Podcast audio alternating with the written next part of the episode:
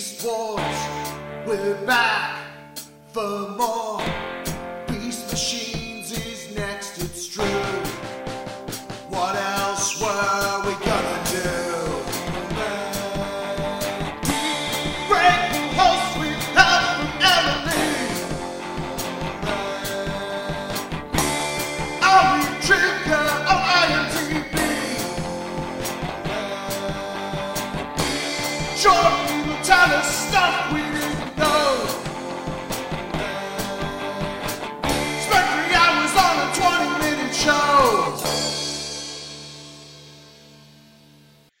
Welcome to the War and Beast podcast, the podcast that doesn't need any performance enhancers to make this the best podcast ever. I'm Greg.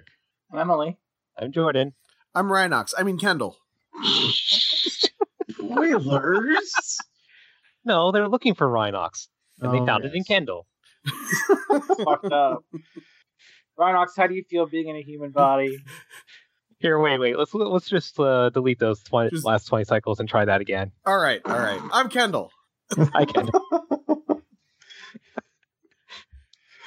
Anyway, this week we are reviewing season one, episode four, Mercenary Pursuits. I'm not really sure why it's called that. Uh, Oh, it's because they're going for a reward. Is that yeah, why? yeah, Yeah. I'd say it's because the generals. They're like operating in- independently. I mean, it's not a perfect title. Yeah. I mean, it's no the low road. God. Let's face it, nothing can beat the low road, Kendall. Mm-hmm. I will say the Low Road is a very good title to name that kind of an episode. Yeah. So- yes, Yeah. Sorry. Go ahead. I was I was gonna say I know Kendall, you were mentioning before we started recording that there is no IMDb for this episode. There is no more Kendall reads from IMDb. I officially am not going to read from IMDb anymore ever again, except for when I do, but not for a segment. Oh, so I- we I have was- a new segment. It is called Kendall Googles the date the episode was aired. News. So- Thought we had a better name for it before we started. well, like, like, like I don't know, it was like this a- day in pro- history. Or I mean, I said It's this day in history. I said this day in history to like so that you guys would know what I meant. That doesn't mean that it's the title. That's a terrible title. Kendall Googles this day that the episode was aired and reads about it is the name of the segment. Anyway, so Saturday, October 9th, 1999, uh Bill Clinton was president, which I think is going to be true most of the time of the show. Uh, uh, number one hit in the U.S. was "Heartbreaker" by Mariah Carey, and in the UK, "Blue Dabba Dee" by Eiffel 65 was uh, was uh, a hit in in the UK. Uh, "Dogma" Wow. was a, a popular movie. Um, video games that everybody was playing was Medal of Honor and Beetle Adventure Racing. Um, really? yeah. Uh, uh, and actually, I saw like three or four different websites that had the what happened on this date mentioned that it was the last flight of the S Of the, the Lockheed SR seventy one Blackbird, which I don't know what that is, Oh. but The SR seventy one Blackbird is specifically That's a spy plane. Yeah, a type of spy plane that was being used. Uh, the Blackbird jet in X Men was a was an SR seventy one. Oh, okay. and, mo- and modeled after it a lot of times. And there was also a, uh, I know there was also like a GI Joe Cobra, Mm. uh, like typical Rattler plane. Well, not the Rattler. The Mm. Rattler was the more more biplane-ish looking thing. Mhm. But they had they had another one that was basically based off the that as well. yeah, They also make mention of it in the uh, the first Iron Man movie. Mm. Uh, remember when uh, Tony's trying to break that uh, height record, like trying to go as high as he can, and he freezes up. yeah. And they talk about what's the the record, and they start spouting off what the record is, and that that was made by an SR seventy. Oh, okay, okay. Glad you guys are educated on that. Um, I they probably they probably trivia. retired it because they figured this is 1999. There's going to be no more wars. Everything the economy's just going to keep getting better and better.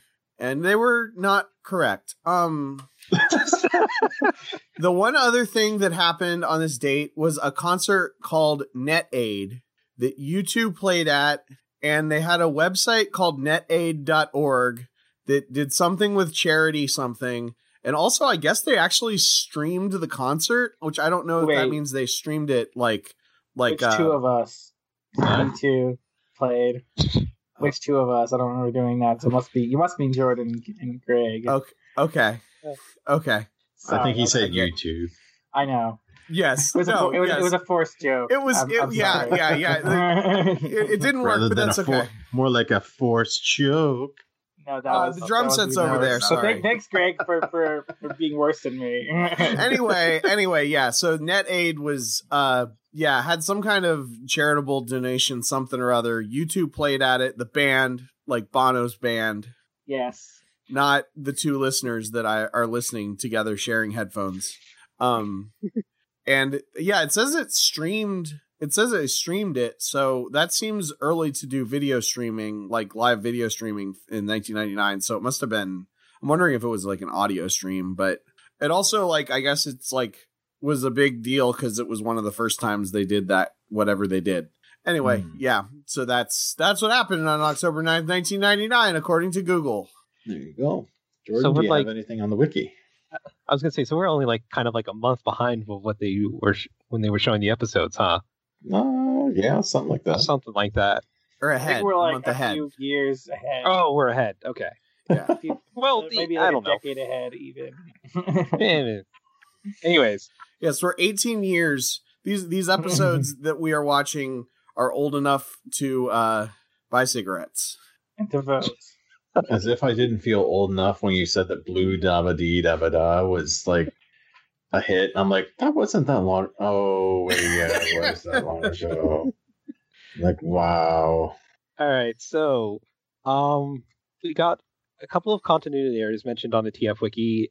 Mentions at the end of the previous episode, Rattrap was excited to inform Optimus about the missing Rhinox and Silverbolt, but in this episode, he is instead annoyed about Optimus having been told about them. I think he's more about more annoyed that Optimus has him doing work for it now. Yeah. Uh, if the Maximals are immune to the debil- debilitating effects of the transformation virus, shouldn't the counter virus have no effect on them either? I would argue that it depends on what kind of virus it is.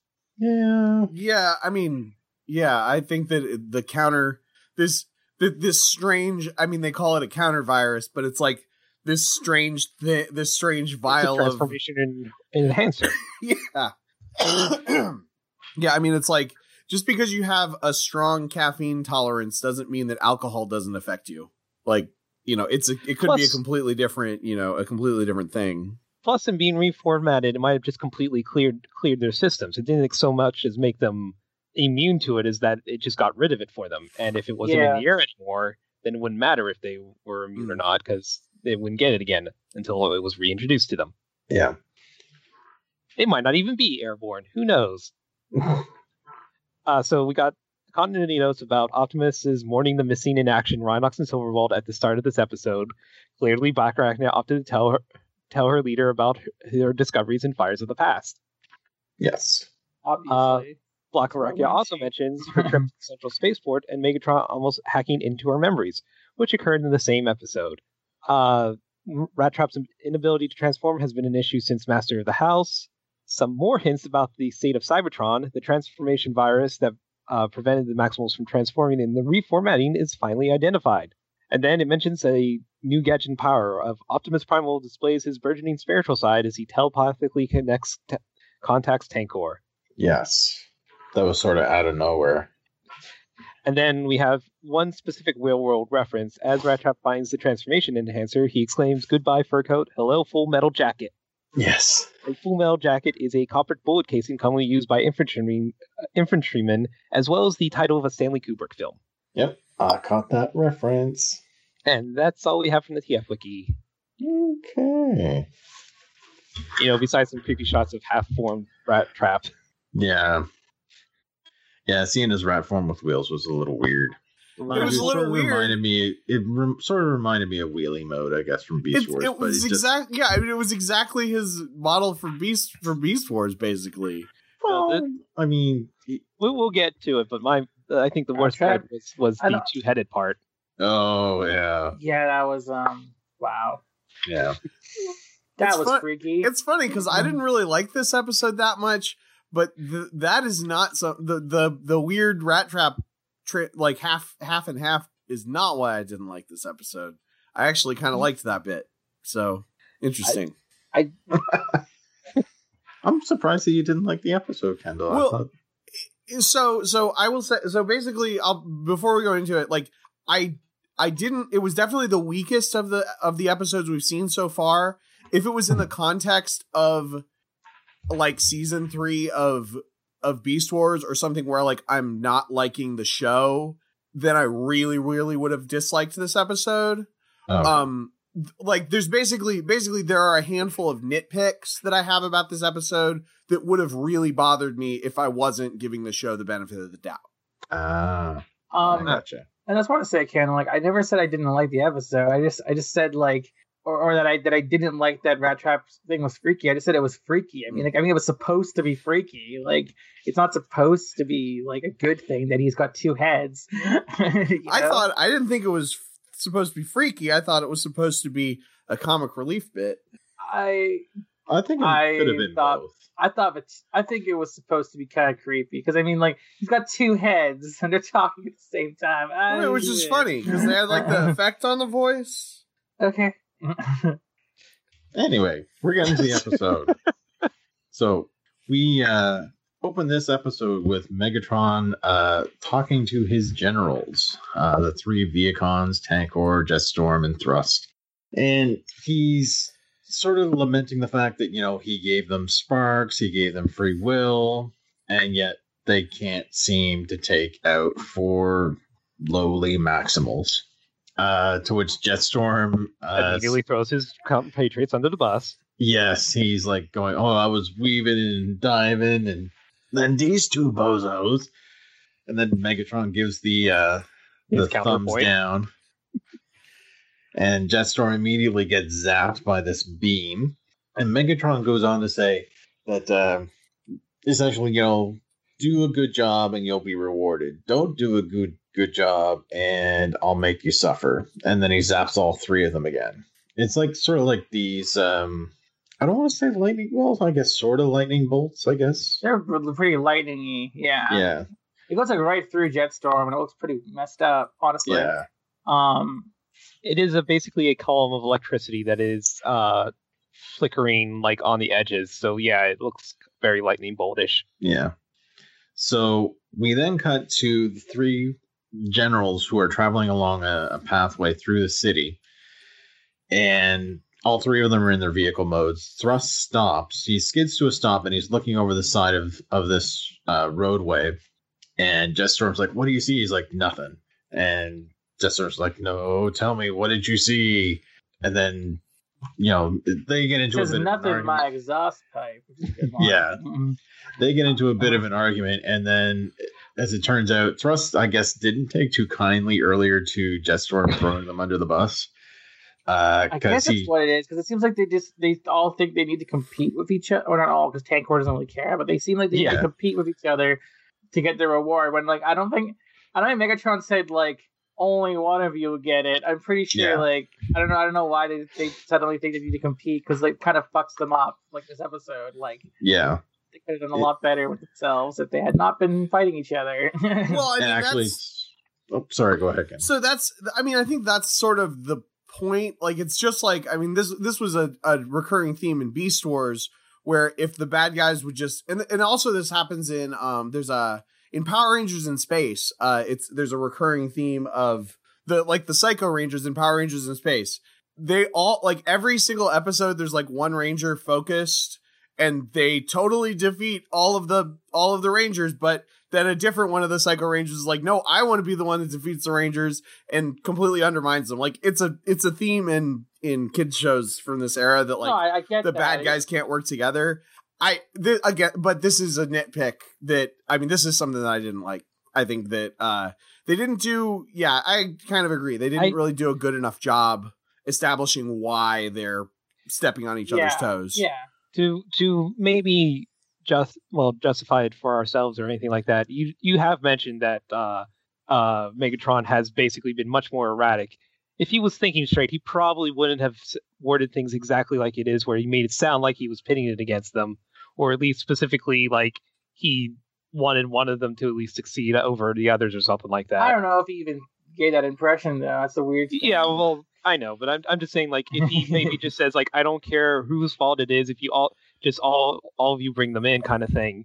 Yeah. It might have been it might have worked out a little bit better for him. Right. and actually, right. when when you think it, I'll point it out when we get to it. But there is a point where Megatron does actually sort of make mention of them as a group rather than singularly with Yeah. regards to it. So, like when we get to it, I'll I'll make sure to bring it up. But but yeah, so And I, oh, and I just had one more point. Is it also might be that they're trying to show how the personalities that they've been given by Megatron are actually n- not, you know, not exactly good things that they did. I mean, Thrust is a loner, so a quiet loner. So obviously he doesn't want to work with it, with anything, and obviously Jetstorm's a braggart and uh, show off, and he Mhm. doesn't want to be upstage. Tankor doesn't So- care. He just wants to smash. Yeah, Tank, Tankor's the one who's single-mindedly focused on anything, and and it- obviously it shows that there's very there's very detrimental effects to having this and not basically telling them to work together. Yeah. Mm. There is one thing that I I'm really gonna have to rack my brain to make sure that I remember to point it out. Just the fact that Thrust gets the drop on Jetstorm. Once we get later on into the series, I'm gonna bring this up because it sort of calls back to Beast Wars a little bit. Okay. And it'll be funny because everybody it'll be one of those aha moments and everybody will like, oh my god, you're right. I can't wait. but yeah, so Thrust and uh, Jetstorm are, you know, getting a bit uh, fisticuffy here. Uh, Thrust Thrust, bas- basically shot a section of uh of like a road above them to drop on Jetstorm, implying that that was his plan all along was to just basically trick him to come over and beat the crap out of him.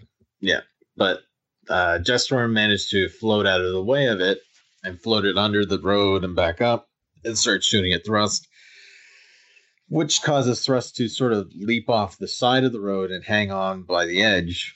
Uh, Jetstorm turns his attention to Tankor, who you know isn't caring about either of them. He's just looking for the Maximals, which gives Thrust a moment to collect himself and pull himself back up, and then sort of tackle Jetstorm into Yeah. a window of a building across the road from them. and I believe Jetstorm says like he looks at when he looks at Tankor, he's like that. He's no competition. Like he's not Yeah. worried about him at all. Which is funny because of what happens. Yeah.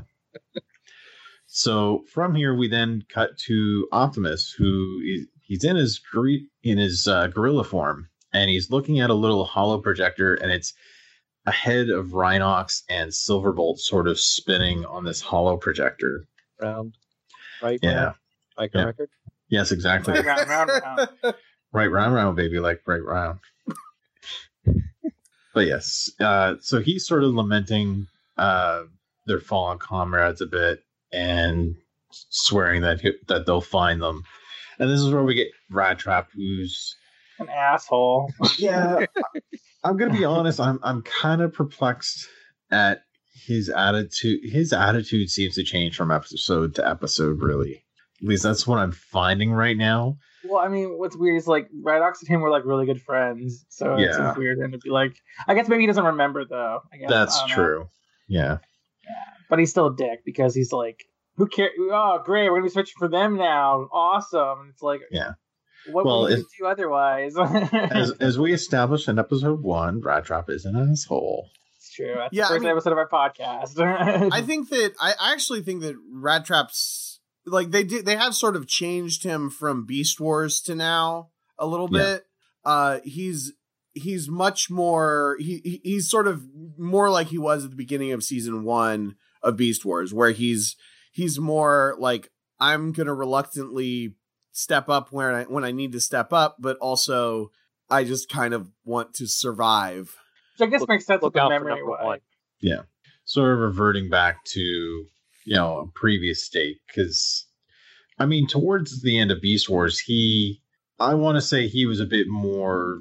I don't want to say self-sacrificing, but he was, you know, he was definitely He was a looking out for the rest player. of the team. Exactly. Yeah. Yeah. he was definitely more of a team player. I think towards the end of that series. But so. but also, I mean, he was also less focused toward the end of the series. Like you need to have a char- you know, you need to have somewhere to grow as a character in Yeah. order to, you know, so so because they cut the they cut the the cast back down to this to this smaller group, Mhm. um, you know, you kind of have yeah, you have to have yeah, characters who are imperfect. And also like he was you know he was stepping up he was stepping up in beast wars at the you know at the end toward the end of beast wars is like he's like i'm gonna but he's like he's been at war for all this time and then he thought it was over and now he comes home and his entire planet has been wiped out as far as he sees i mean it's sort of the same reason that optimus is is erratic and angry um That's true. That's rat true. trap i mean rat trap sort of his defense mechanism is to be more a little more self-centered and i mean that's because that's what his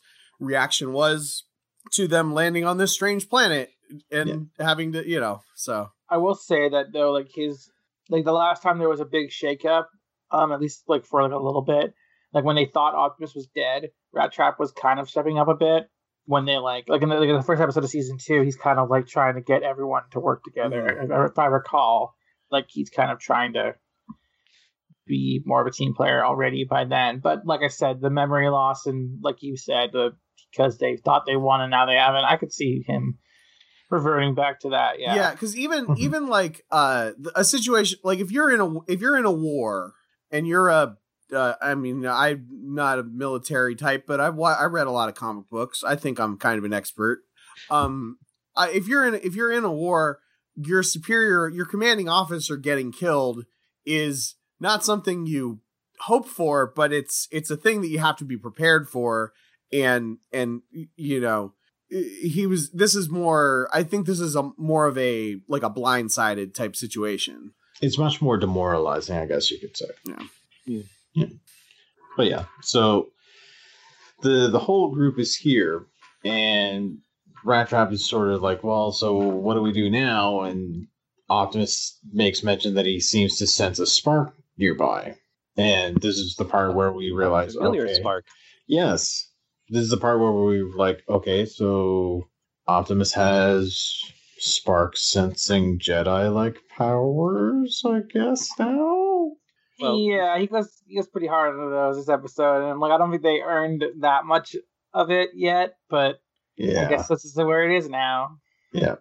But yes, he, Well, he since makes, his reformatting, he's learned how to sp- sp- uh, how to do spark to spark translation. which we haven't only been told now. And Yeah, I'd I mean, to- if we didn't have to know until now. That's that's the thing. sure. he's been quickly leveling up. He's been It's- doing a lot of training behind the scenes. It is weird. I mean, I introduced myself as Rhinox today because I feel like it is no longer a spoiler that Rhinox is one of these guys.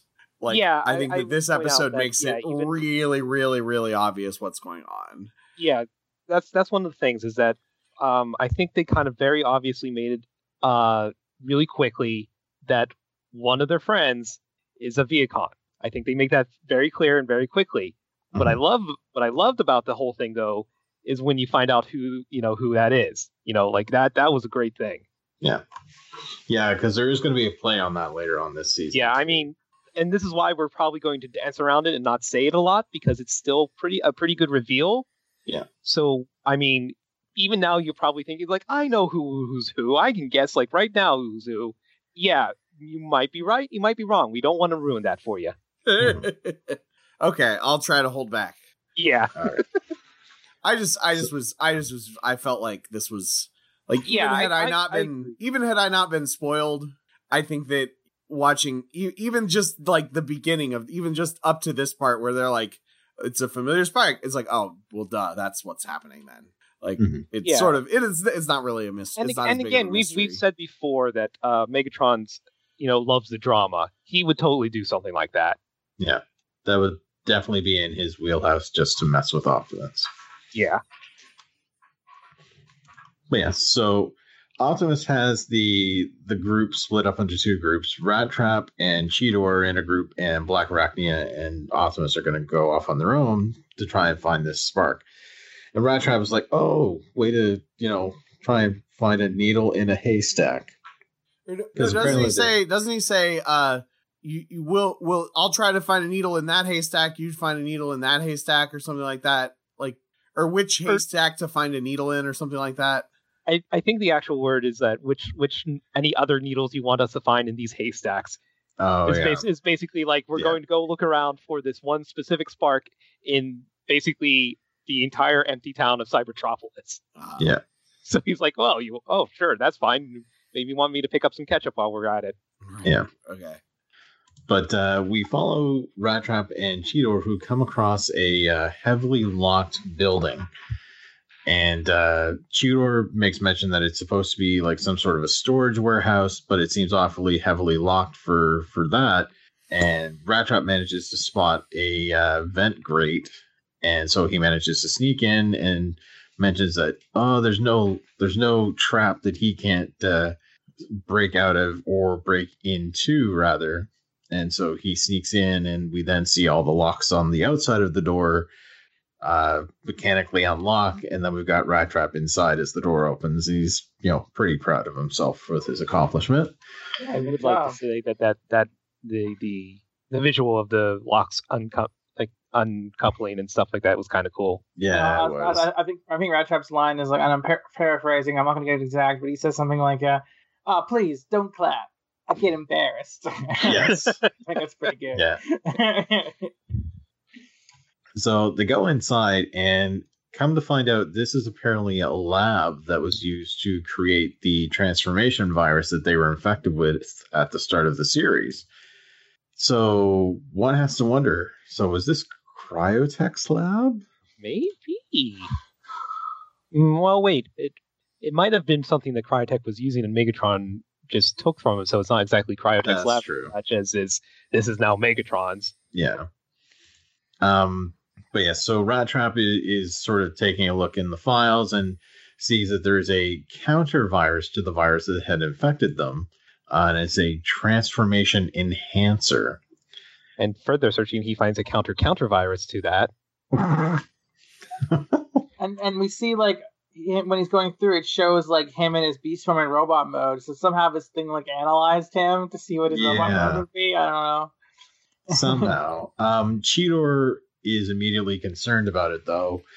And obviously, with good reason, doesn't want to see Rat Trap use it until they are able to talk with Optimus about it. Uh, Rat Trap suggests to him that he go that Cheetor go. He sets the because he initially has picked this little sort of syringe sort of object up. He sets it back down on the table and suggests to Cheetor to go find Optimus and let him know what they found. And as Cheetor is walking away, we see the back of Rat Trap, and in his tail, he has a little injector. I like how like uh Cheetor even says like whatever you do, don't touch it until I get back. And Yeah. Rat Trap's like, oh sure, I won't do that. Nope, you got my word on it. Scout's honor. Yeah. And he's already Okay. holding it. Yeah. Yeah. Which is I like how he jumped. yeah he, he- he's holding it behind his back of his tail and I, I like he didn't even have to do that he could have just like like I said this shooter like just go back on the table and then use it I don't know yeah. but I guess they I guess they needed like hammer it in that he's gonna use it guys you gotta Yeah. you- just so you know So we've now cut back to to Optimus and Black Arachnia, and Optimus is sort of like slinking along, closing in on a corner, and he's got his hand held up as he's getting ready to look around it. He's like, "Be very quiet." And then Cheetor comes out. He's like, "Optimus, we found." And Optimus is like, "Shh, we're close to the spark. I can sense it." And he like looks around the corner. He doesn't see much of anything, and then he, the three of them pop out and immediately there's a spotlight that shines on them and it's Tankor. And we're like, okay, so is this the familiar spark that he sensed then? Because there's absolutely nobody else around. Nope. on the planet really there's Yeah. like four other people on the planet besides them as far as Yeah. we know So we immediately get Tankor attacking them. Uh, he's shooting up the shooting up a storm pretty much. Cheetor, they run around a corner, and Cheetor is pretty fed up at this point. He's going to transform, and Optimus says, "No." It's like there's potentially explosives in these warehouses. We can't risk it. To which Black Arachnia like starts to argue, and then Tankor shoots another building. There's a huge explosion, and Optimus is like, "Uh, I rest my case." here's my problem with that Optimus he's Tankor's gonna shoot buildings regardless of what you do Yeah. so like being transformed with um, I mean like sure hiding I guess is good but being transformed in terms of like being around this area wouldn't really change much plus none of you have guns like Yeah. you can absorb shots and stuff but like Black Arachnia would could like shock him and Cheetor has swords so like I don't know it seems like they could fight him if they really wanted to and only one of them so Mm. Or Black Arachnia could have like restrained him with one of those little web things that she had last episode, or Mm. you know. Um, but regardless, like Tankor just starts shooting wildly everywhere, while the Maximals sort of make slip away a little bit, and then they're on top. That's what of I the mean, building. though. He's gonna shoot Yeah. regardless, Yeah. like of them hiding. Zach. Also, Yeah. also, in some ways, in some ways, Optimus is correct in that what he says technically is true, but also Black Arachnia is correct because all of the stuff exploded and they chain reaction explode and nobody gets hurt. Yeah. So, so it doesn't knocked matter. It's it's irrelevant that the buildings are going to explode. Yeah, so the three of them are up on a building. Um, Optimus is sort of planning what they're going to do at this point. Cheetor's, you know, still not. kind of loses it a little. well, Yeah. like I think like Optimus is like, oh, I'm like, Stealth is the key. Is that what? well, says he- here? yeah, yeah. We're not on top of the building yet. Is that it? Oh. Yeah, they are on there. They're on okay, there. now. so like on the building, I think he says something like Megatron must have tricked me or something, yeah, and then, because they're all like- like, well, where's the familiar spark?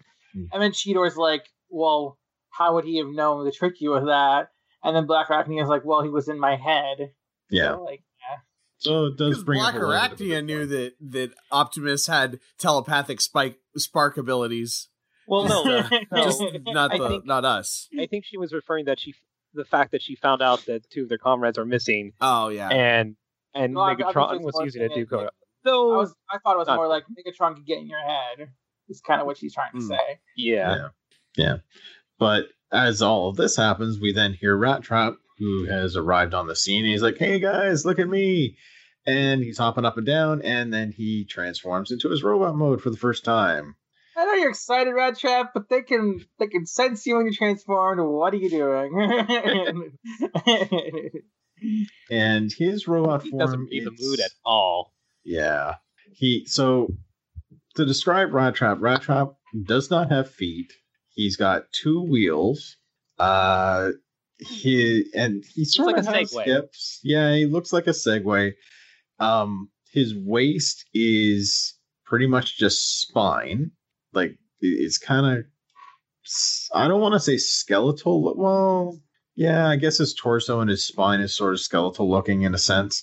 He's got like these big pauldrons on his shoulders, and his Looks like he's head, exposed ribs. yeah, Yeah. and uh, his head looks sort of mouse-like in a sense, but at the same time, I mean, it's not like a big snout or anything. yeah, he, he looks like a person. He looks like a person whose face you could describe as mousy. Yeah, Yeah, Yeah. he's got But a- The, the, like a helmet kind of thing looking shape to his on top of his Yeah. head. yeah, sort of like a yeah, like a handle or, or visor or something like that. That's sort of flipped up and is sort of like resting on the top of his head. Yeah, it's a visor. That'd be kind of interesting. Yeah. Um, Tankor, meanwhile, since Rat Trap is now transformed, he, He gets a little able to- icon that looks exactly like his outline. Yes. And Tankor, of course, detects him and starts attacking the roof. Rat Trap, while he's all excited about being transformed, he's kind of upset that nobody's reacting, you know, as positively as he is because everybody's telling him to transform back into his beast mode because he's going to get spotted Mhm. Lo and behold, there's an explosion that goes off in the roof. Uh, everybody starts to run, and Rat Trap is like, "Oh yeah, go figure." And so he transforms back into his rat mode. Uh, Optimus throws a rock at Tankor that hits his gun, which buys him like a second, and then they start running. Um, and meanwhile, Rat Trap keeps transforming from robot mode to rat mode as these explosions are going off. There's a red Um, glow around him when he's doing it too. unlike yeah. Well, yeah. white, Uh, white or bluish glow that the others have when they transform. No, they all have different colors. Oh, Oh yeah, that's right. Like, Rat, Rat Trap yeah. has red, Black Arachnia has green, Cheetor has purple, and Optimus has blue. Yeah. okay, Yeah. okay, yeah. um, as they jump off the this roof, uh, Rat Trap's body starts sort of like instead of his whole body transforming back and forth out of control, it's just parts of his body. So at one point he'll have like a robot arm with the rest of his rat body, or the wheels from his robot form, but then the rest of his body is rat form. And as we alluded to earlier, there's a point as they're arguing where he winds up getting two heads. Uh, One is his a robot. Yeah, one's a rat. Yeah. Do you Yeah. think that do you think that this was like a a tech thing that the like like that the partial transformation things is like something that they were that they're able to do now that they might not have been able to do in Beast Wars, and that's why they made a point of doing that Uh, it's certainly possible. because they have you know I mean I don't know exactly how transformations and stuff work, but like it's like you had more freedom. Maybe they have a little more freedom with the models in this in this than they did in Beast Well, then, Wars. yeah, they were able to like it, it's clear that like like again like there's no cohesion between the beast forms and robot forms in this series. So Mhm. when he's like transforming between like being a robot and a rat, it's like completely different models and stuff, which is interesting. Mm. Like Mi- Mike mentioned in the second episode, it's more of like a henshin full-on transformation than an actual yeah, uh, robot. Yeah, rather than like a Change of puzzle sort of gears. thing. but because of that, like when he when he transforms and he's like got like he's a he's a rat, but he's got like the wheel feet. The wheel feet are like huge and completely different to his Right. model. So the, they're clearly like warping it and models into other models, which I don't even know how that would work. So that's interesting. Yeah. Yeah, I, did, Well, did I we- didn't. And I, you know what? I think that he looks way. If they, he, I think he looks cool with the with the wheel feet. I you mean in robot form or when they I- decided to mix up the wheels? with when the rat mixing form? it with the rat, I if that was what he looked like when he was uh, rat rod mode in Transmetal, like I Mhm. might have had less of a problem with it. I probably still would have disliked it, but I think it So, looks like way well, better. So uh, an interesting point with, that we might want to consider, though, is the fact that this is with the transformation enhancer, and it's basically forcing him to go back and forth. But this might mean that technically the others could do something similar to this. That they could basically force only partial transformations or anything Mm. like that if if they uh, if they basically like overdid or overclocked themselves or something like that instead of just trying to find a balance or anything like that. Which I don't know. That might be interest. That might be an interesting thing if they ever got to explore it. Hmm. Yeah, that would have been kind of neat. Yeah, that's yeah, that's an interesting idea. Also, they could uh, then use this uh, tech technique demo thing that I have noticed. Um, also, yeah, I will say I I didn't remember what uh, Rat Trap's robot form looked like. I mean, I've seen it like a little bit, but I've sort of intentionally not sought it out since we uh, started watching, and it looks way better than I thought it would. Because I knew he had the dumb wheels, but it actually the dumb wheels don't look that dumb. Yeah, I, I was gonna say, like in retrospect, he looks. He doesn't. He basically, it still does kind of look like uh, a little less epic compared to the others, but it doesn't. It's not as stupid looking No. as as I as I rem- recall it being. Mhm. Just don't I- put stairs in front of them. I will. s- I will say. I will say that. Well, no, he can just transform back. Then it's easy to transform in beast mode.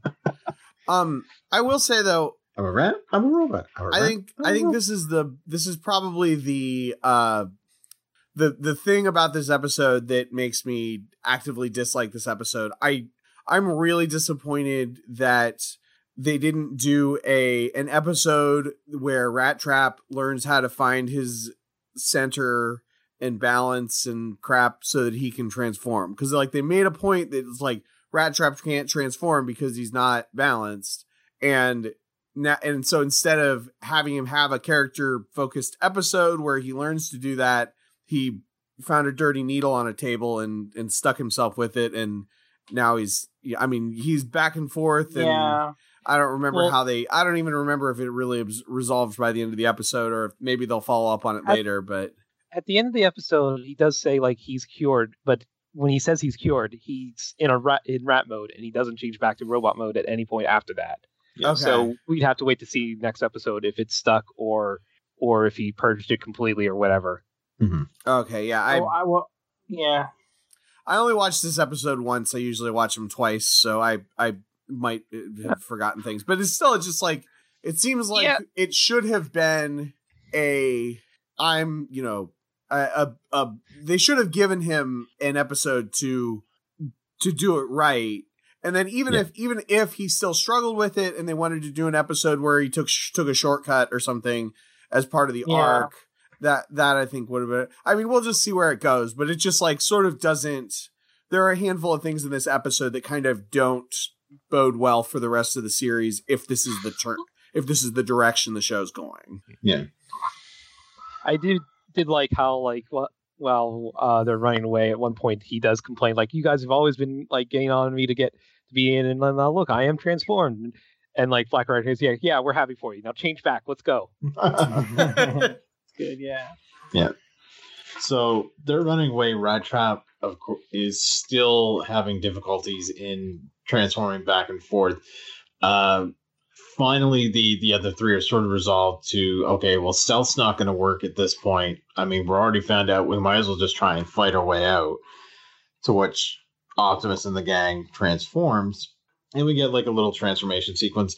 And really, yeah, I I have to concur with Mike. It does seem like a bit Henshin esque or like morph almost because the Yeah. three of them have like a transformation sequence.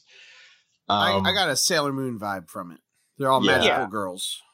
Um, and we cut back to Rat Trap, and he's got like one wheel, one rat leg. His torso is the robot form. His head is the robot form, but then he's got the rat ears on the top of his head, Uh-huh.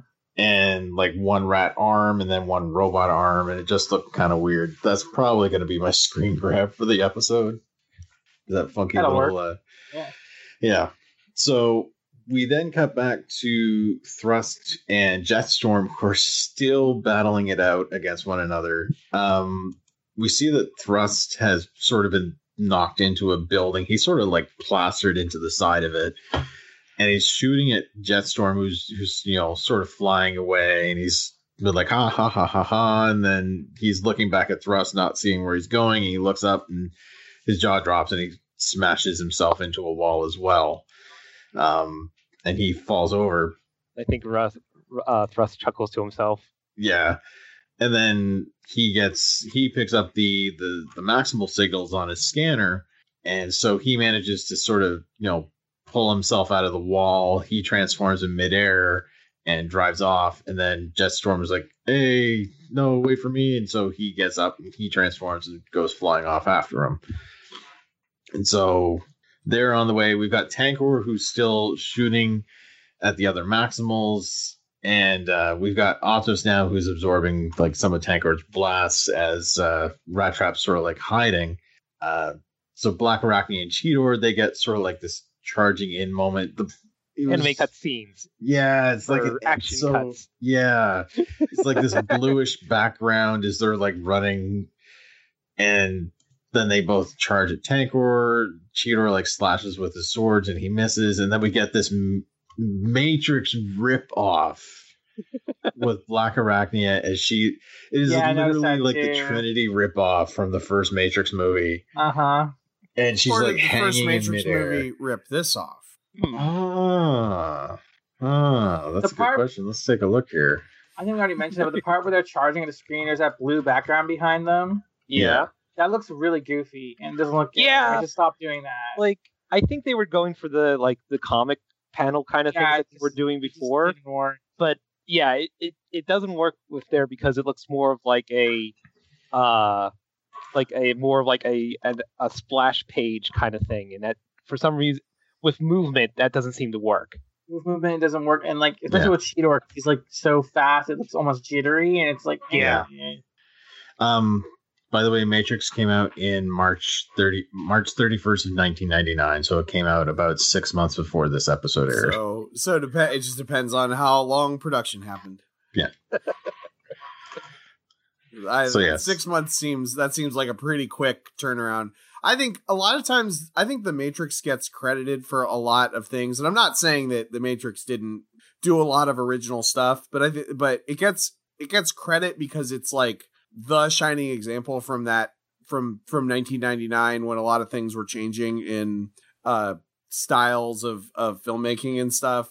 Mhm. I suspect that there were other movies like right This was- before it that that were Yeah, Yeah, but this but is the- clearly Trinity. Like it's clearly that. Yeah, I, I was pretty sure that the the the the pause and camera camera spin of the scene was was not was not even like a thing until Matrix. Like I don't remember any other movies doing it before that. Yeah, I can't really recall it either. I just And I just even- watched a video that was talking about them using that technique in a different movie, and it did sound like Matrix was the first one to do that, but maybe, Mhm. or at least the one that popularized that as a thing. Okay. Yeah. Okay. Yeah, I mean, I'm sure it's. I'm, I mean, it definitely popularized it, and there are definitely times like a couple years later where films are directly referencing it or just stealing it. Um, there's a scene in Shrek that's like exactly one of those bullet time scenes, but I just I don't know. I'm skeptical that Japan specifically ripped it off.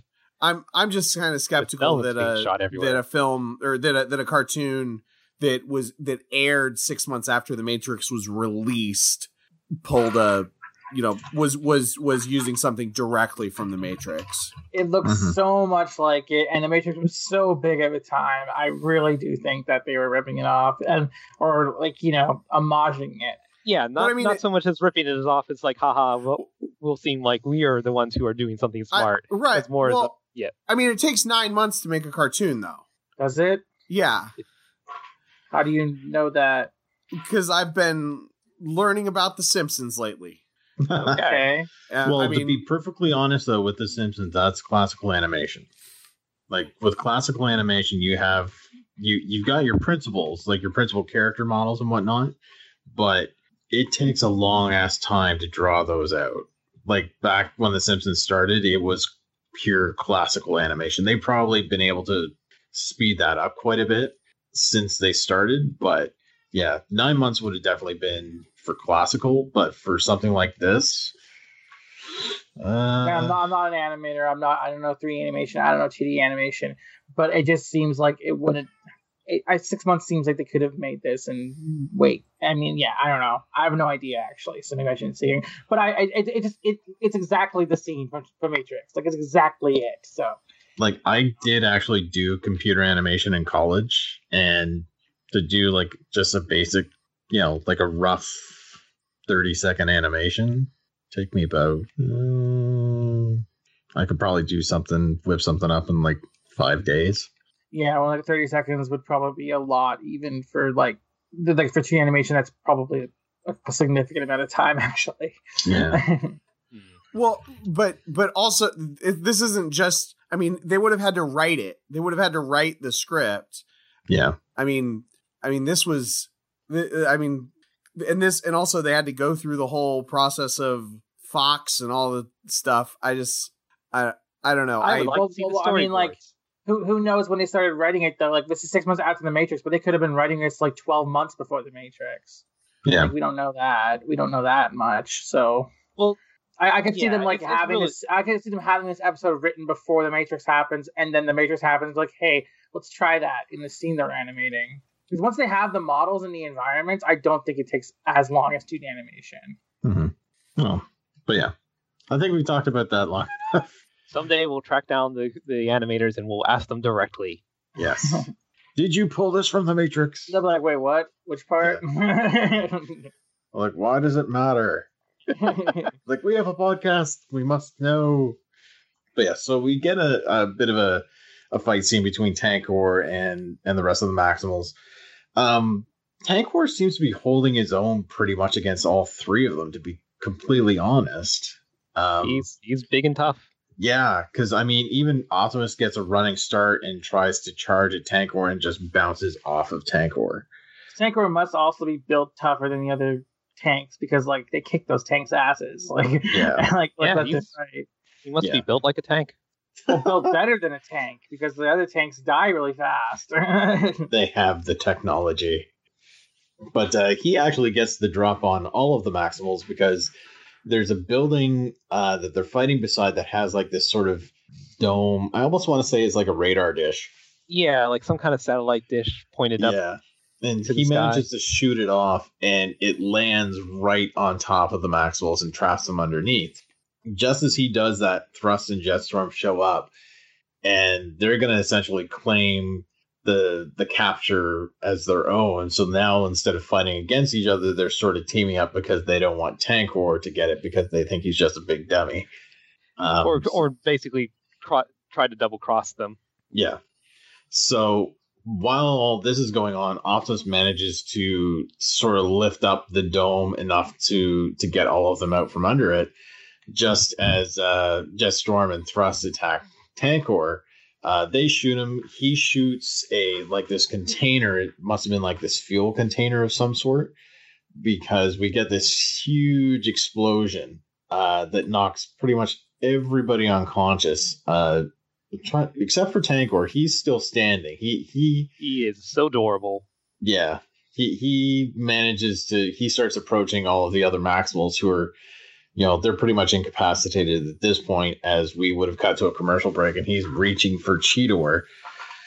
Um when we get back when we cut back, uh we're now in the Citadel and all of the Maximals are bound, bound up in like these energy binds that we saw back in Beast Wars. Trap is still having problems with his transformation. And Megatron is sort of gloating. There was one thing that Megatron said that I thought was kind of creepy because he sort of he he notices the predicament Rat Traps and he's like, "Oh, it looks like you you're you've come down with the virus, friend." And the way he said "friend" just felt off to me. It felt really, ugh. Well, yeah, he's, he's creepy. He's a creepy boy. yeah. Megatron's a bad boy. Yeah. So, um, he he's sort of saying that he is going to liberate all of them of their beast forms. Essentially, he's basically saying, "Oh, I'm going to rip your sparks out of your bodies, and that's going to be the end of it." Optimus isn't too happy. He's you know grimacing, and uh, Megatron's got like this sort of clampy hand with a little thing that sparks up a bit. Um, Rat Trap's bindings are, are sort of stressing a little bit from the constant transformation that he's going through.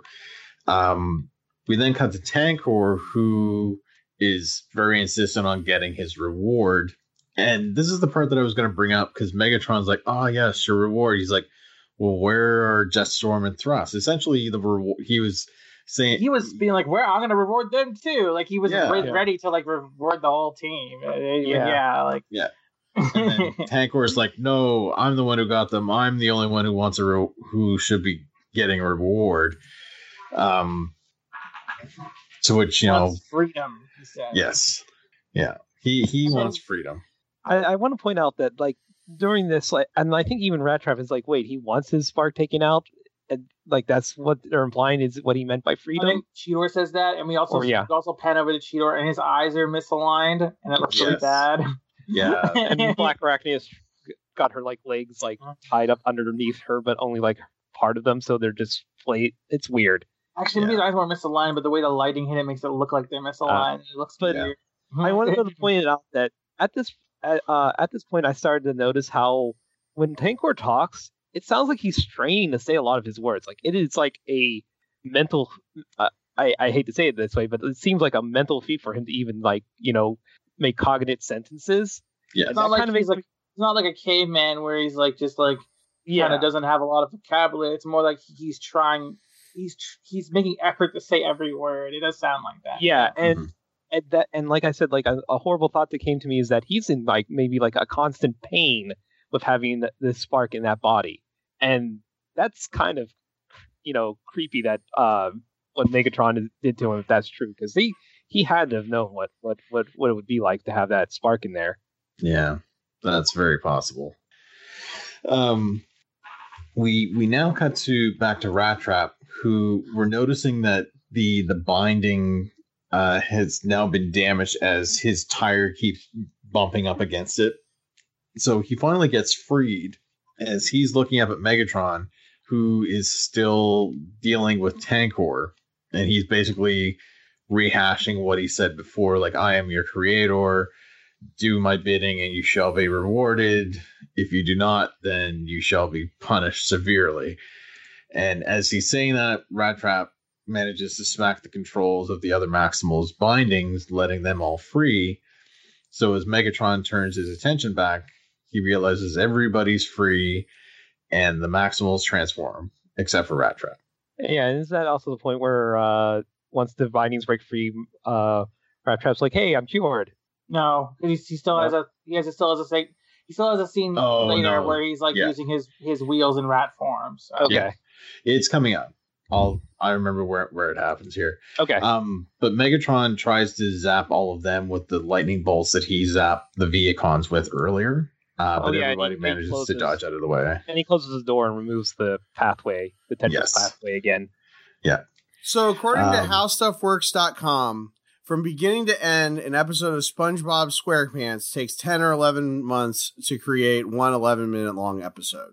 I think that's that's closer to I mean it's obviously not exactly the same, but I think it's more it's closer to the the style of I mean even though SpongeBob is 2D, I think they still use computers and stuff. It's closer to the style. So I I don't know. I think I still think that this was pretty the the the production process was was way was would have been too early to have a Matrix reference because this isn't trying to be timely like something like like South Park Mhm. that you know that's, that's trying Uh, I, st- I don't know. I still I still think they could have like gone in and edited it in even if they had most of the episode done already. If they just wanted to like have a little reference, I still think it's a reference to it because it looks way too much like the exact pose, the exact like whole like rotation around it to not be a reference to Matrix. But and plus again, 2D animation. I'd be curious to see what 3D animation how long it would take. Well, I mean, they still use. I mean, I mean, SpongeBob isn't hand drawn. It's 2D, Yeah, but it's. It is. Uh, I mean, yeah, but they're still they're, still drawing it. Like, okay, okay, once you have a model, you you have to like animate it, but you don't have to draw that model every single frame of animation. Where in 2D, you still have to, unless you're using like flash animation where you're tweening everything, which some things do. Um, you have to draw SpongeBob for each frame. the the thing with 3D animation, the the thing that I think might make it a little bit easier from an anime like now, granted the entire process, like the writing and whatnot, I I don't know how long that is. I I don't I can't even th- fathom to guess from beginning of conception to final product. But with the actual animation part of it, what it is is you have your you have your model, uh, like the skin of the model, and then you actually have like a frame within the model itself. And so what you have with 3D animation is you have these control points. Essentially, they're like joints, so you can control how the arm bends and how how it moves, and eventually you have have it programmed in so that there's certain key movements that can, that you can more easily do with a character model, um, like walking or certain gestures of the arms or probably like the transformation sequence is probably the sort of thing that they would have done just to make it a bit easier from an animation point of view. Yeah. And there's also Um, a difference between animating a 3D model like manually and then using like motion capture. Yes. You do it manually, it's called keyframe animation. Yeah. You do it. Yeah. Yeah. And there probably would have been a little bit of motion capture with this also. Um, but I'm pretty sure it would have been a mix of some motion capture along with like controlling those anchor points, like the joints Oh. to to animate it. Of course, So- there would be motion capture. I mean, like we said before, they motion captured a rat surfing on surfing on a board before. So exactly. I can't believe I forgot Yeah, that. But yeah, so definitely it, it's one of those questions I don't think we'll ever get an answer to unless we can actually get Yeah. a chance to talk to Yeah, one of the that's- that's- creators. Um, it wouldn't surprise me if they somehow managed to stick it in after they saw the Matrix and being like, "Oh yeah, we got to throw this in somewhere," and maybe trying to do it that way. Um, but who knows? Maybe they maybe they did do it before, or It just, to- I, I, I can't believe that myself. But Well, maybe I'm trying. I can't. This is so far back now. I can't even remember when the trailers for the Matrix might have even come. So maybe they saw it in the trailer. I mean, the only thing I think the only Matrix. the only way that I that I could buy it is if that scene in the Matrix is referencing a, a previous movie because the Matrix That's is possible because a lot too, of the yeah. techniques in the Matrix were referencing like kung fu movies. So Yes. maybe they're both referencing the same thing if they're referencing something. okay, well, I was gonna say maybe the the the the Trinity pros with the ki- you know with the uh, upward kick and stuff like that. That definitely could probably was probably in some like former kung fu movie, like just Yeah. the the person jumping up and rising in front of them in the in you know arms outstretched kind of thing like that. The camera tilt thing, like the one where the where the scene stays still in there, that's that's what we were saying is definitely like you know the fact that it's that pose with that camera tilt, that's an incredible So- coincidence. yeah, that the, the camera change is, is the is the one I think we're having trouble believing came before. The, Yeah. the the kung fu pose, I definitely could see that that being something there because I've If seen you people. just did a kung fu pose and jumped on I'm sure, I wouldn't think it's the Matrix, but It's it's like the exact Trinity scene again. Like I don't know. But again, and yeah, and again at this point, I actually kind of just want to ask the guys the the, the animated themselves if they remember, because now because it's it's one of those things where like I don't think we can actually say for absolute positively for sure. I mean, we might have you know we have our our our conjectures and doubts and our, and our I and what we think, but we can't we don't have anything that could absolutely says so unless we would ask them themselves. Yeah. Well, we might never know. Which- Personally, I'm willing to give them a benefit of a doubt. yeah. I I mean, I'll be honest, I still fit, it feels a little surprising. that's that another thing you mentioned too. but I am willing to give it a doubt that. And that's that another they thing you did- mentioned too, Jordan, was trailers because a trailer for Matrix probably came out like like a half a year before the movie came out, and they probably and I can't I remember the Trinity scene being in a lot of commercials. That scene of her like jumping and yeah, Yeah, and ca- ca- and because like you said, uh, Kendall, like they with the merging and stuff like that, it was kind of like a tech demo. Like if they were just playing around and like learning and showing how awesome new stuff they can do with their new computer animation, there is a chance that you know if it it wasn't them directly homaging uh, uh, Matrix, that maybe they did figure it out how to do it in CG and they were just showing off. That's certainly possible. Yeah. While we've been talking, I've been trying to find the trailer to see if maybe it was in there. I'm not seeing it yet. Again, I literally at this point I'm kind of want to uh, like try and track down someone to ask. Yeah. Anywho, yeah. um, yeah, we've got an episode to get back to. so yes, we got a big fight going on between the Maximals and Megatron orders Tankor to go after them as they're sort of hopping along. Uh, or rather, what happens first is Tankor shoots at Optimus. Optimus, rather than absorbing the blast, somehow manages to deflect it, and it hits one of Megatron's consoles, which causes a big explosion. He falls over.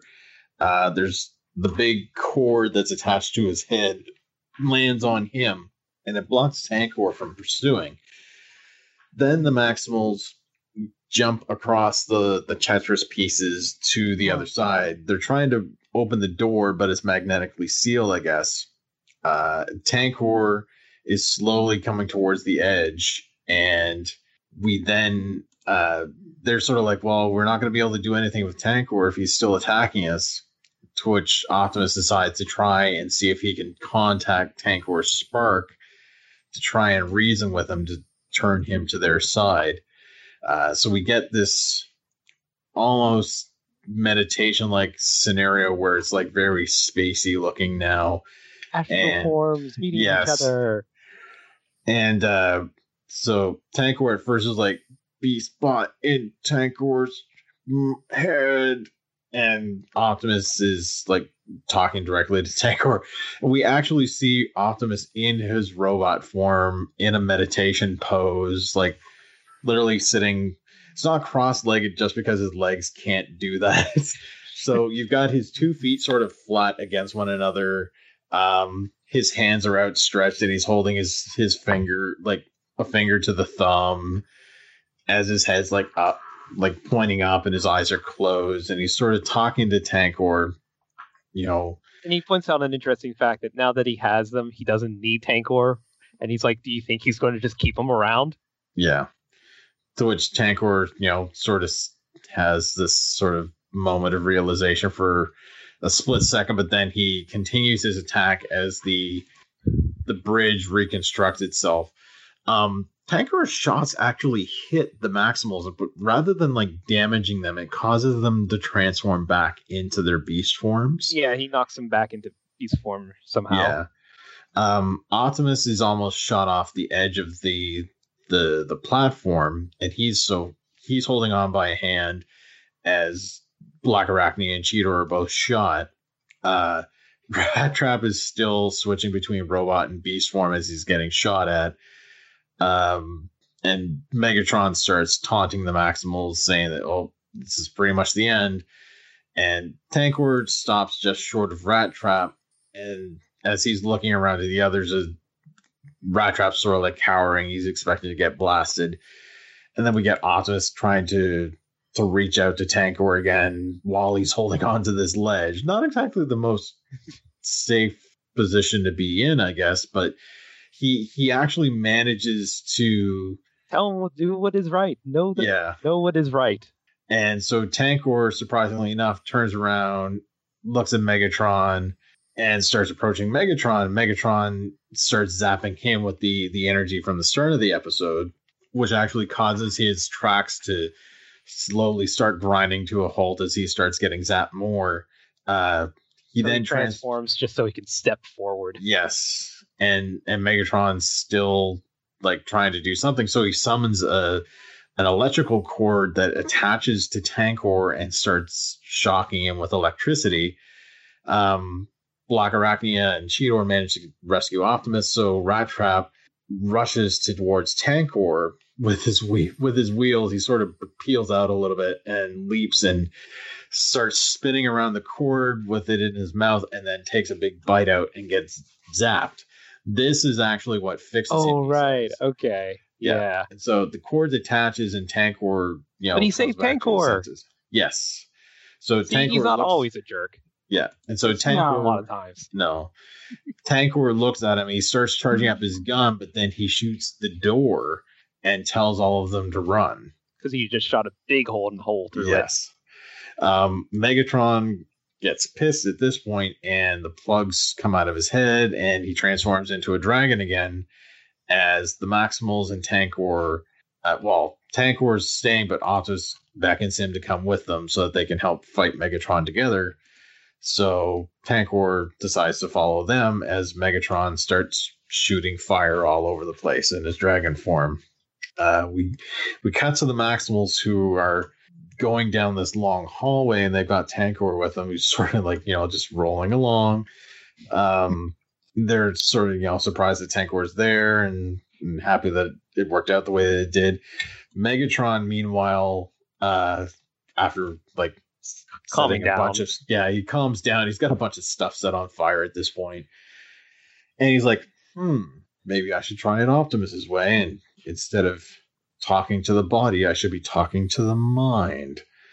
And so he transforms back into his robot mode and gets back into his little harness and orders his computer to access Tankor's CPU and then orders it to erase the past 20 cycles of data from his memory.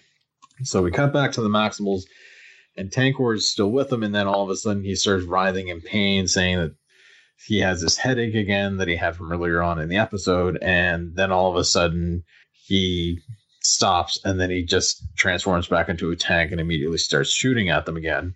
Uh, they're all like, "Oh, what's Rat Trap is rather." He's like, he can't decide which side he's on or something, and Optimus meanwhile is trying to to meditate again, but It's not while Megatron's affecting his mind or whatever. Yeah. Yeah, so he says he'll have to try and connect to his spark again. Yes. It- which when he does, what we get is he gets like this backlash, like this mental backlash, and then as Optimus opens his eyes, we see Megatron's face in his eyes saying, uh, Tankor is unavailable right now if you would like to leave a message. To which Optimus is he closes his eyes and he growls a little bit. Uh Black Arachnia manages to jump onto Tankor's head as he's chasing Rat Trap. He knocks her aside and skids to a stop and he tries to squish her. She jumps out of the way and then wraps she goes like super duper fast and wraps him up in some wet in it almost looks like vine rather than her webbing because it's all green. Yeah, because they switched the color from Yeah. to green now. So, and it's just at this point, it still looks a little off. Yeah. So he's getting ready to shoot again, and Black Arachnia gives a tug on the webbing. And so he falls forward, and his cannon gets stuck in the floor and still is powering up, and it shoots. And so we don't see his body go up through the roof, but rather we see the silhouette of his body in the roof uh, as we hear a crashing sound going upwards. Uh, so we then cut back to to Thrust and Jetstorm, who or Jetstorm's like, uh, if I never see him again, it'll be too soon, or you know, I'll give him a piece of something. And just as they say that, there's this rumbling, and then Tankor bursts from the ground, uh, setting them flying, and then lands on top of Jetstorm. And he sort of sits up for a moment and then falls back down, you know, exhausted. So, haha, they they got squished. And so we we come back to the Maximals, and they've gone back to their base, and you know they're a bit saddened that what happened with Tankor. And Optimus makes mention that he felt like he felt a familiar something familiar with Tankor. when he was speaking with him. And so the others are sort of aghast, wondering what it was. And so the final scene, we sort of zoom into Optimus's eye, and then we get like this little star field of robo- of Optimus's robot head as it turns to the side, and then we have Tankor's face and behind him, and then we cut the block, and that's the end of the episode. Yeah, he, he even mentions that maybe he imagined it. He's not Mhm. sure. So even Optimus is unsure of his newfound spark talking pro- powers. Yes. So yeah, interesting episodes. What, Yeah. what was everybody's thoughts? Well, I kind of liked it. I mean, I mean, I mean, there are like you guys pointed out, there are some kind of like uh, moments that kind of dragged or anything, but I do like how they're setting up. Uh, like we said before, that they're kind of obviously setting up that one of their teammates is one of the generals. Like, like when that when that when that re- like when even with the setup and stuff like that first come, I was like, okay, well, how's this going to go? Are they going to f- free them, or are the is the general going to get like remember and turn traitor? Uh, so like basically from this point on was like you know like oh I can't wait to see what happens next in Mhm. that like for that story arc. Be interesting. Em, how about you? Um, I didn't hate it. It was just a very meh episode. I didn't really feel like super strong about it either way. Um, I do think like they could have maybe built up Optimus's spirit powers a little bit more because it kind of feels like out of nowhere and not really earned. Mhm. Um, because they, they did kind of like he's getting more spiritual, but being more spiritual does not mean I can enter a telepathic link with this guy and then yeah, I don't know. It just seems like a little a little much, a little fast, but now that he's got it, it's not a, it's not like I don't like the ability. I think it's a cool thing that he can do now. I just don't think actually I don't think they earned it yet. Yeah. but um Yeah, whatever, it's here. And uh I think Kendall's right with the whole thing about like they could have made Rat Trap's transformation a little bit more of a character arc than this drug thing, which they might still do, but we'll see how that goes. I don't remember enough to, to say one way or the other. Mhm. So yeah, I would say it's like I don't know, it's like a five out of ten episode. Mhm. Kendall, Kendall, how about Yeah. I think Emily and I are on the same page for the most part. I didn't notice the thing about the optimist, but um, but uh, specifically with with Rat Trap and and also the I don't know I the the Sparks thing, the uh familiar Sparks thing. Uh, it it uh it could go it could really go either way. Like this just this episode doesn't bode well. Um, because because everyone has told me that the show is bad and the first three episodes were good and this episode was not as good like it wasn't terrible but it was yeah i mean it was a yeah i would say a probably i i wouldn't say five well five out of ten if if if that means the app if if you either give thumbs up or thumbs down like like it's it's middle of the it's exactly middle of the five out road. of ten is middle of the road for me. Yeah, Yeah. yeah. Like if it's So. yeah, I mean depending on how you because like some people would say five out of ten is a fifty percent. Um, you know, it's like a C. If you give it, you know, if you give it a, I mean, if you give it a like, if you give it a letter grade, I'd give it a a C. Like yeah, it's, like it's kind of- it's just yeah, Yeah. it's just like if this is, it's sort of like the first like the first episode. I or I think it was the first episode. I don't know. There was another episode. Oh no, I'm thinking about. Never mind. I'm thinking about The Simpsons again. Shut up, Kendall. I'm doing this blog thing where I'm trying to find where I The read. Simpsons went bad, and and By there the way, there I- have been It was yeah. very nicely done. I Oh, oh, thanks, thanks. Yeah. Uh, but like that's the thing. Like I'm watching, you know, you watch it, and I'm watching these three episode chunks, and it's like you watch the first one, and it's like, okay, this one was okay. If if the next two get better, then okay, that means that this is not. But if the next two get worse, if this is the if this is the start of the downward trend, Mhm. then uh, Oh, yeah. I don't think he actually ex- explained the the exact point of the blog post. oh yeah, I'll get to that. I'll get to that. Yeah, yeah. um, yeah.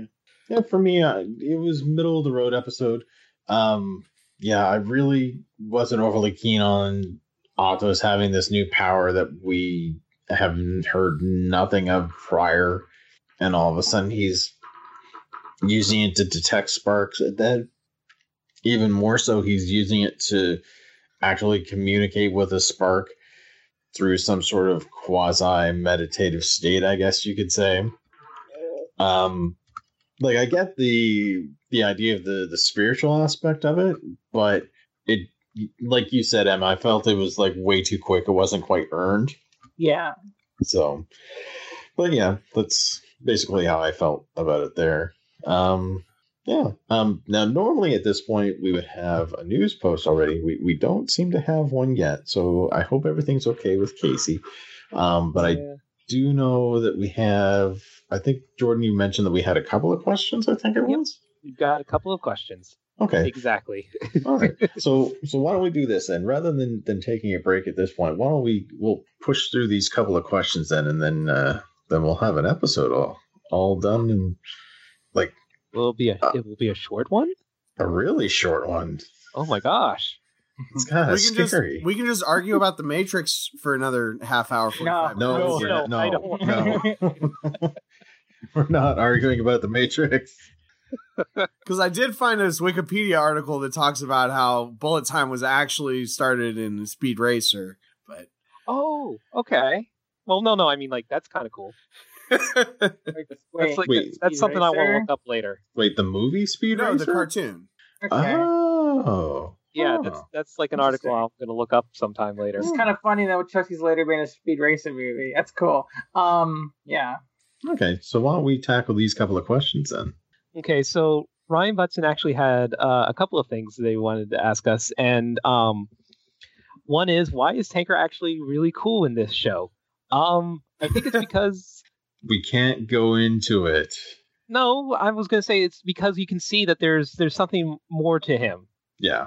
Like this episode especially shows like he like it, there's questions and stuff that you want to know about him, like why does he want his spark ripped from him, or or and to to be fair, it, it one of the things that we like in the few episodes we've seen, he's been acting pretty much just very dumb, limited vocabulary.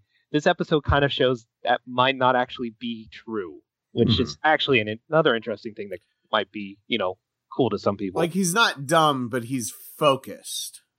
yeah, Yeah. And at uh, uh, the times that he's straining to talk, it's almost like he's fighting against his himself in a sense.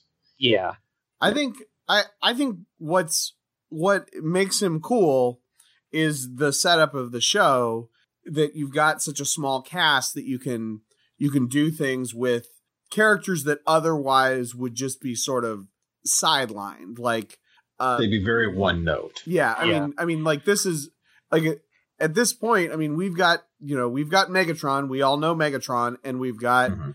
uh the the tank the plane and the bike whatever their names are um and uh and so but but like that's all like you know so you can do a focus on you know you can do a focus episode on tankor uh the last episode was basically a focus on sky guy or whatever his Oh, name is.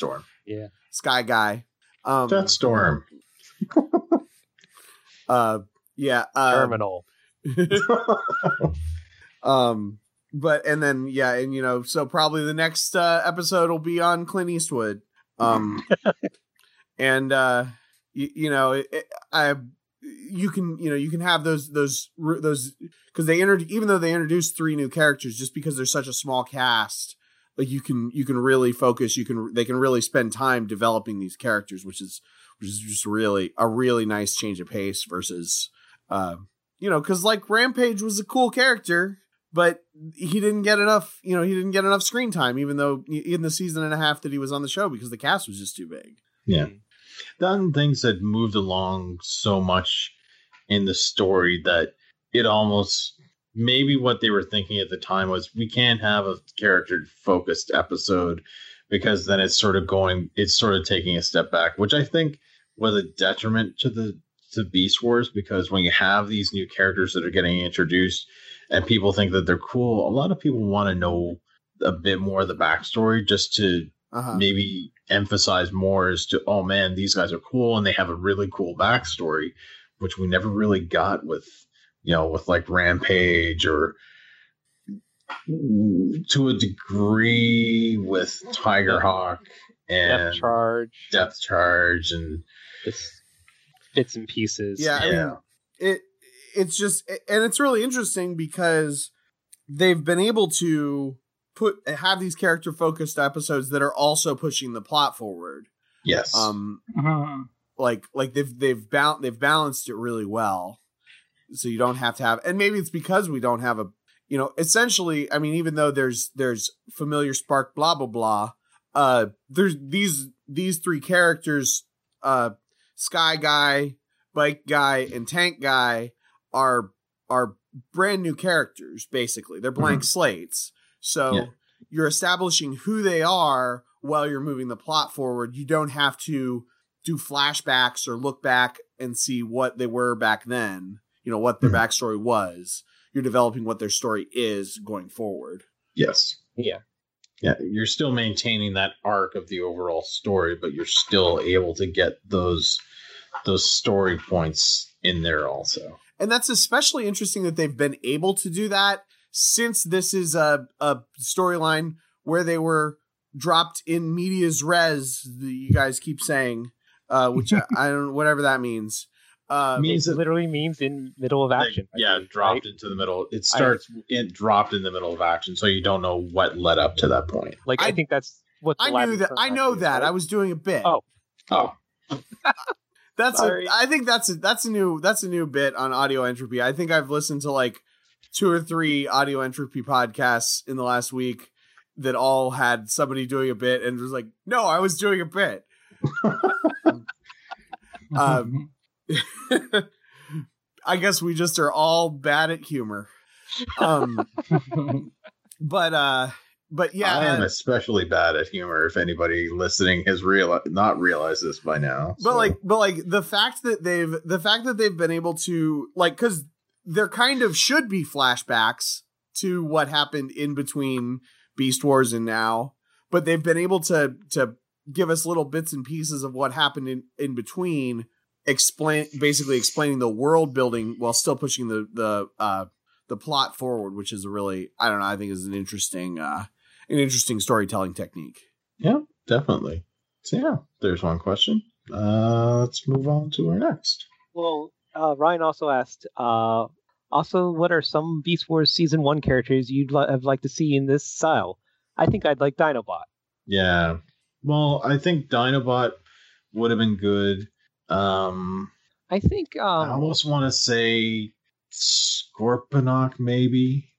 I almost want to say Terrorsaur, but at the same time, Terrorsaur would have been, you know, the character that would have been scheming behind the back, and I don't think that would have really fit well into the dynamic right now.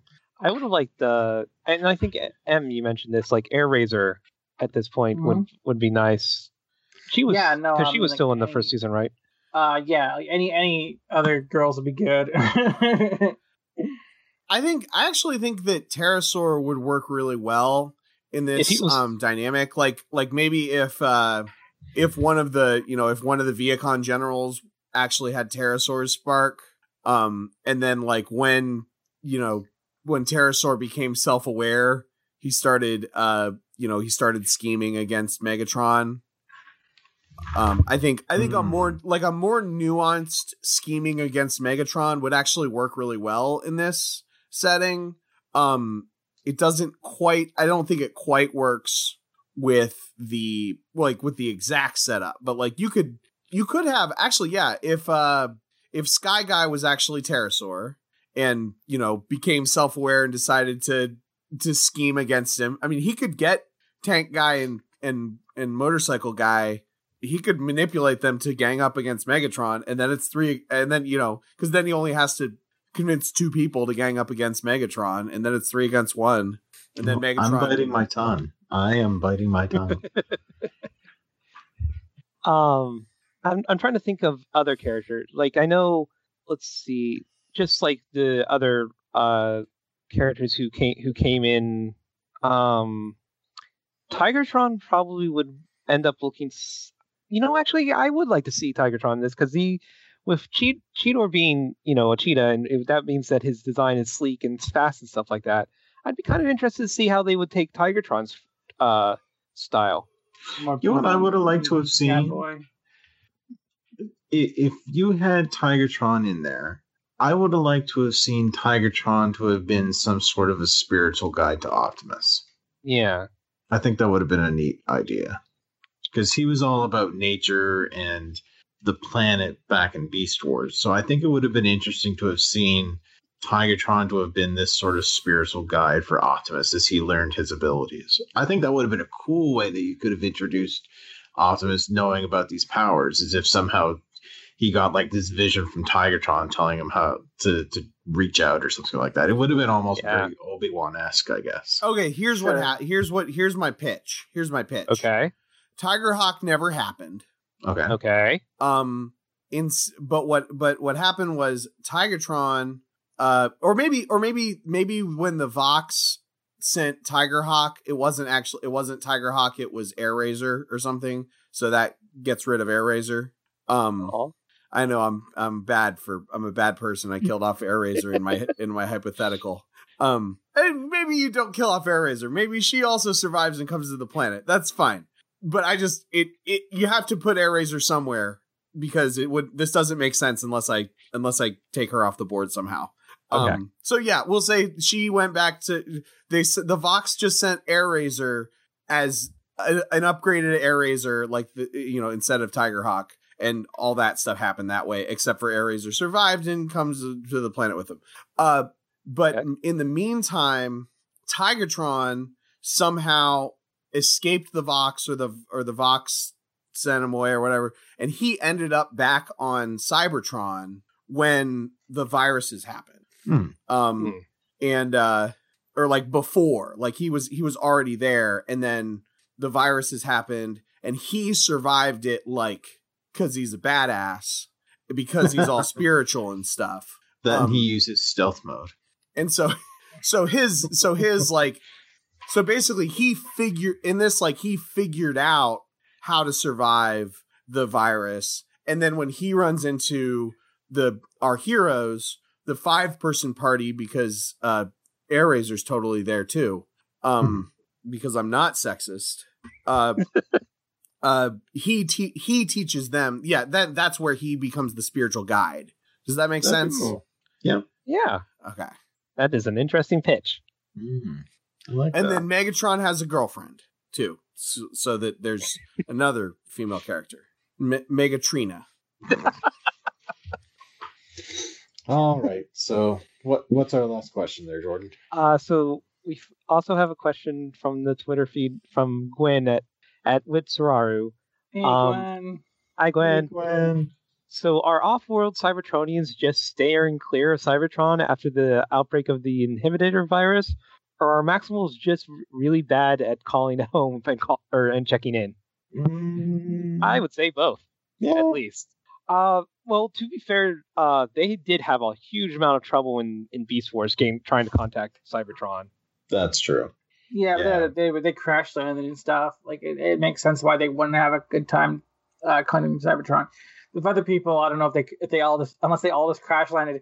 I don't know how many people are off world of Cybertron. Uh, like how uh, does that happen a lot? Well, this is, I mean, this is in continuity with the movie. In the movie, that like all the random planets had transformers on them. Yes. yeah, I guess that's true. Well, I mean, until they until they were taken by the quintessence and and put on trial. right, but the quintessence are also transformers. Do they transform? I thought they're just robots. Well, I mean, of. They I- made the. Tr- yeah, or well, they're robots. Yeah, they're they're I I don't know. let's go with let's let's go that they're at least a ro- robotic intelligence that might know of Cybertron. Yeah, I mean, I feel like yeah, I feel like they they could, but also like, I mean, maybe nobody likes Cybertron. That's possible. Yeah, I mean, if if the entire United States got blown up off the face of the earth, Hmm. uh, you know, mm, yeah, I am pretty maybe sure some other Cybertron- countries would be like, oh, yeah, who cares? Well, if you're a race known for having like a however many million year civil war, probably other races are going to steer clear of you. You know that's probably true because I mean, how long has the had that great war gone on between uh the Autobots and Decepticons? a So long so that's- time. so that's probably uh soured like a lot of other planets and are like we don't want to talk to them at all. Yeah. I mean, also, um, like it could it could be that this is. I mean, we're only four episodes into the show, and then there's only 26 episodes, so this all could be happening very quickly. Yeah, that's true. Yeah. And and you know, hey, who knows? Maybe it's- some, maybe uh, we'll find out if there's off-world Cybertronians. Yeah, uh, yeah. I mean, this. Yeah, but yeah, this could all be this could all be happening over the course of a few days, and help just hasn't arrived, or they wiped out the whole planet of Cybertron, and maybe Cybertron doesn't always check in with all the all the off-world colonies. Um, so maybe you know, maybe it's it's not time for their monthly phone call or something. Yeah, and we and we know we're not we're not going to hear anything from that moon because it was eaten. and uh, and like and like the and the Maximals like you know they're running around an abandoned city trying to fend for their life. You know they haven't Yeah, they haven't decided to call for help yet. I mean, well, she might mean Maximals on other worlds. Yeah. R- uh, yeah, yeah, no, no, well, no, that's what I, I mean. I guess what I mean is is our heroes, the f- like the four Maximals that are on the, that are running around are running around like crazy people, and like I Yeah. said, and like I said, maybe there's not constant communication between planets, so the And- the and other on the other the colonies and on the wouldn't other side, maybe maybe Megatron's not bothering to pick up the phone because I mean I doubt the the Max the Maximals here are are have like ways to co- get uh things called in from uh their from the outer like reaches colonies or whatever. That's true too. There's also an even darker theory that uh that Megatron summoned everyone to return to Cybertron because maybe the non-Cybertronian like the people that live off off of Cybertron are just like outlying colonies so there's like you know not a not a billion of them there's just like uh, you know he summoned them all to come back to Cybertron and then infected them and murdered them Oh no! or or you know spark infected him whatever he did Yeah. Well, that's certainly plausible too. So yeah, there's our questions for the week. yep. So, uh, does anyone have anything they would like to plug this week? Um, I'd like to plug actually a couple of things this time. Uh, still plugging Game Apartment One C. Uh, Dan's uh kind of got a, like an idea of what he. I not sure if he's if he's finishing the first season and then taking like you know suggestions for what games he'll play for a second season or uh or the because I know like he did a survey recently of like what games to play and stuff like that. So he has the next couple of uh challenges planned out and everything like that. Mhm. But there's but I know like it's only so far ahead and then he'll usually open it up to people who are watching to, you know, chime in what they want. So, you know, there's times when you can say which which games you want to see him play.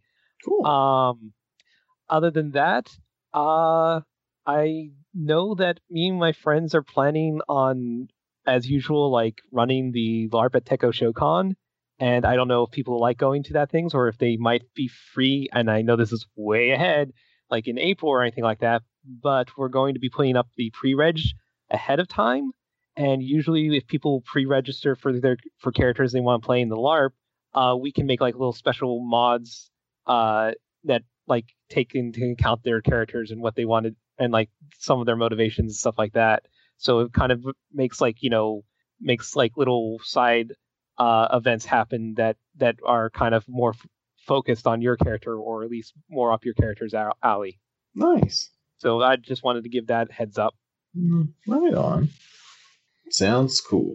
Em, how about you? Um, you can catch me on other audio entropy podcasts, Home for Home for Infinite Losers, uh, In Pursuit of Passions, and Teenagers of Attitude. Uh, you can also catch me on Twitter at This Is Emeralds or um, on my Tumblr art blog, datachair.tumblr.com. Right on. And Kendall, how about you?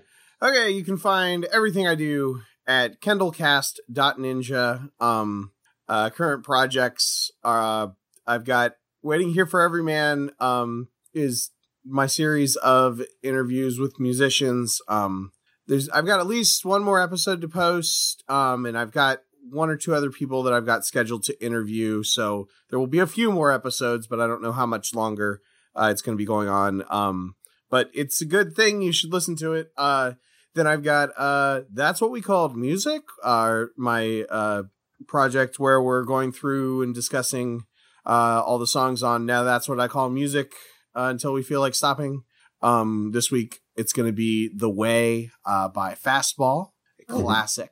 Uh, That was And- a good song. and uh and then i just started i just mentioned this uh little project it's probably going to be uh uh somewhere between four and ten part uh series or until i find an answer to the question of when The Simpsons got bad. Um, I'm basically I know it's it happened at some point. The Simpsons got bad, and now they're good again. But somewhere in between, there there were bad episodes somewhere. So I'm trying to find find that out unequivocally. Uh, I the first uh, actually the first two should be two entries uh, should be posted. It's it's really just an excuse for me to watch Simpsons episodes and post Simpsons quotes. um, they're very short blog entries. Uh, and yeah, I've got I've got actually I've got the first four written. I just uh, I'm posting them spread out because I didn't want to say I didn't want to say I was I'm going to start a series of blog entries and then do like one. so so the first one is the first one is up as of this recording. The second one is scheduled to post uh, this coming Saturday, which is the same day that the recording is. So you can click on it right now and read it and Right hear on. what I think about season whatever episodes. This was season. ele- I this was the first few episodes of season eleven. Okay. I was gonna say like I remember reading it just recently, and I think you said eleven. Yeah, yeah. I can't remember what I. I think I maybe I maybe the next one is. Oh, the next one is going to be uh starting with uh, the season 12 episode worst episode ever. Basically, I'm I'm choosing an arbitrary point um or semi or not arbitrary, but like a point that I think it might be where the Simpsons got bad or where they started to get bad and watching 3 episodes in a row because I feel like if there's 3 bad episodes in a row, the show is probably consistently bad, but if you've got like one bad episode there's always going to be one bad episode or you know and and uh yeah so there's the ups and downs roller coasters. I don't want to spoil anything but uh um marge versus the monorail is not the best simpsons episode. I'm sorry. Monorail. It just has a good song in it. Yeah Yeah. i yeah it's man and it Leonard is- Nimoy. it's a it's a fine episode but i don't understand how it's even on anybody's top 10 honestly I honestly pretty sure it's the song because if there's one thing that people really like about some of the Simpsons stuff is some of the songs that they've Mm. done. Yeah. Because I because I can I honestly can tell you other than um the song, the only other the only other thing I remember about that episode is the giant possum. i call the i call the big one bitey yeah yeah, that that's the only two things I remember about that episode. I mean, I'm not saying it's a bad, like it's a good Oh, episode. It's just like literally the next episode, Selma's Choice, is better. and and that's not even like that's also probably not an episode that I would say is in my top ten. You know, so hmm. yeah, I mean, it's, you know, to each their own. I'm just saying the internet is wrong. What? There's something wrong on the internet? Mhm. It's very. That's why I'm making this very important blog series. Oh yeah. Um, as always, you can find us on audioentropy.com as well as a smorgasbord of other podcasts. Uh, I want to say I think the count's still at like 21 podcasts or 20, somewhere around there. A lot of podcasts.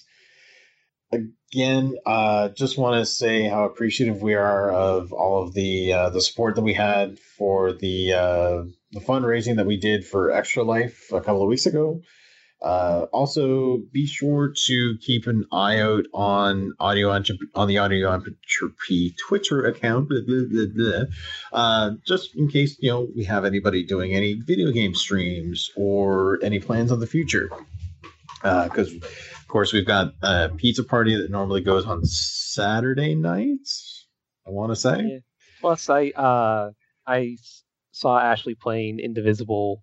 Uh, the backer the backer beta came out. I would not be surprised if if she or or hell if I might uh stream some of it because the the Indivisible team really like is like you know yes stream this show people uh the beta we don't you know like it so people who haven't you know kickstarted it can can want to buy it. Yeah. Or I uh, wish I had Kickstarter. I wanted to, but I didn't have money at the time. Yeah. Or Indiegogo, wasn't it that? Wasn't it Indiegogo? Or campaign? yeah, I maybe maybe it was an Indiegogo, I it was because it was like, Yeah. yeah. but Yes. yeah. Yeah. And speaking of supporting, if you want to click on that little donate link at the top of the Audio Entropy website, Give us donuts. helps. Give us donuts and money. Uh, just to, to help. It doesn't go to any of us personally. It just merely goes to the upkeep of the website and keeps everything running, which we are always appreciative of. But yeah, it's been another week. Uh, short episode this week. Kind of Yeah. surprising, but you know, we'll, I guess we'll see how it goes with, through the season. So for Warren Beast, I have been Greg. I've been Emily. I've been Jordan. I'm Kendall. Let's roll, folks. Melon. That's that's what that's what he was dodging in the full time of Yakitaki. Gotcha.